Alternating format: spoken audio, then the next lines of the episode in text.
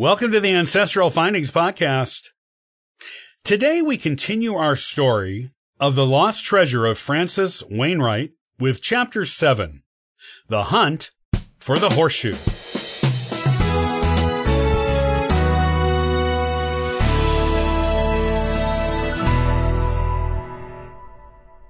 Thanks to some genius internet detective work by Grace, the Willick grandchildren didn't have to go all the way to Ipswich after all.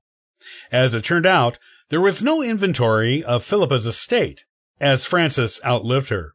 And, back in the 1600s, a married woman's estate was part of her husband's. This meant there was no need to do an inventory on Philippa, as she had no estate of her own. It all belonged to Francis.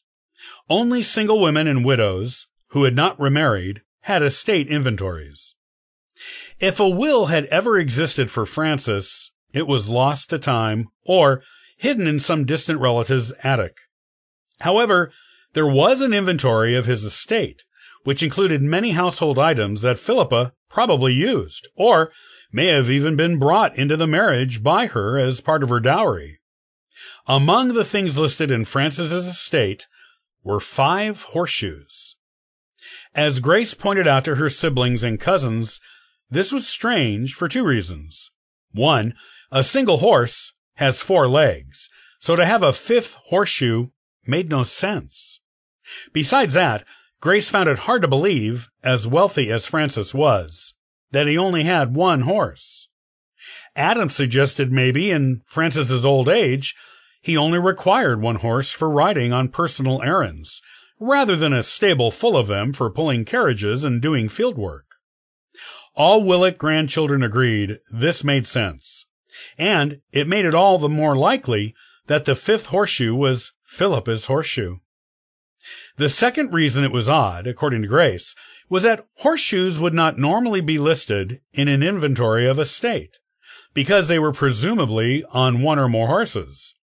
They wouldn't be mentioned because they were nailed to the horses and therefore part of them. The horse or horses themselves would be listed in the inventory, and the shoes would be presumed to come along with them. The inventory list was rather long, as it would be for a wealthy man like Francis, and farther down it, after the discussion about the horseshoes, Grace did find exactly one horse listed as belonging to Francis at the time he died. Based on what they knew and or deducted about horseshoes in the 1600s, all five Willick grandchildren agreed that four of the horseshoes listed in the inventory were probably new and not yet assigned to a horse. The fifth had to be Philippa's. But where did it go? The inventory told them it existed in Francis's household when he died, but it didn't indicate where it went. We need to look for wills and or inventories of estates for Francis's sons and the husbands of his daughters. Emily was quick to add, eager to contribute as much as she could to the search. Or the daughters themselves, if they were single or widows who weren't remarried. Three sons and four daughters needed to be researched. James took John Wainwright and Francis Wainwright, Jr. Emily took Sarah Wainwright Perkins and Mary Wainwright. Adam took Martha Wainwright Proctor. Grace took Elizabeth Wainwright Cogswell. And Christine took Francis's supposed heir, the one on whose land most generations of searchers had concentrated, Simon Wainwright. They gathered at Christine's house while her husband was at work and her kids were in preschool and elementary school, each with a laptop except Christine, who worked on the desktop in the living room. After a couple of hours, they all had their results. Not surprisingly, it was Christine who looked into the estate of the famous Simon Wainwright who came up with something useful. Simon's inventory of estate mentions one horseshoe, she announced to her assembled guests. That can only be his mother, Philippa's horseshoe. Right? Otherwise, why mention just one horseshoe as part of an estate? Singling it out like that seems to mean it is somehow special. I agree, said James, and the others nodded as well. There's no will? Not that I can find, Christine said sadly. What next then? asked Adam. Look for the wills and inventories of a state of Simon's children? That's exactly what we do, said the computer fluent, code writing Grace. And back to work they went. This time was a little easier, as there were four daughters and one son, which meant five children in total, one for each of them to research. It was Emily who found the piece of golden information this time. Mehitable Wainwright had the horseshoe, she announced after a period of searching. Everyone sat down. Everyone set down their laptops. Christine left her computer, and they all came together around Emily. Tell us, James urged.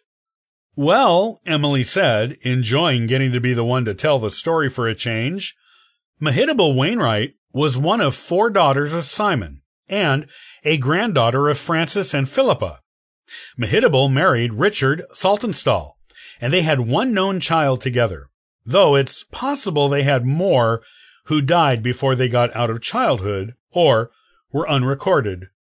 Either way, any other children died before her because they are not mentioned in her will. Emily grinned widely as everyone around her gasped. She had a will? marveled Christine.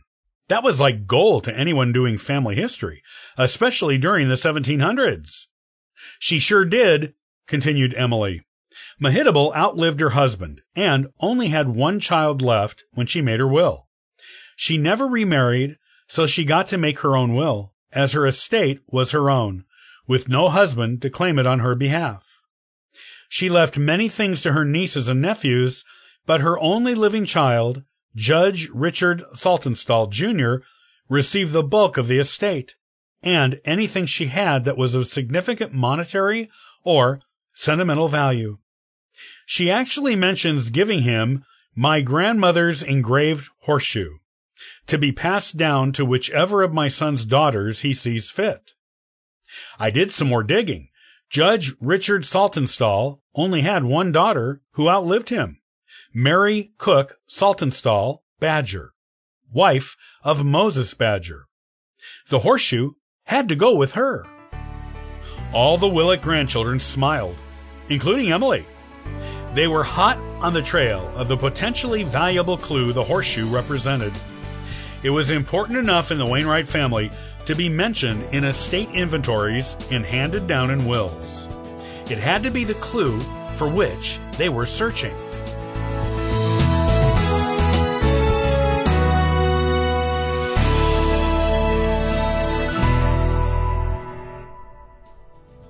Thanks for listening to the Ancestral Findings Podcast. For free resources to help you in your genealogy research, you can visit ancestralfindings.com. Happy searching!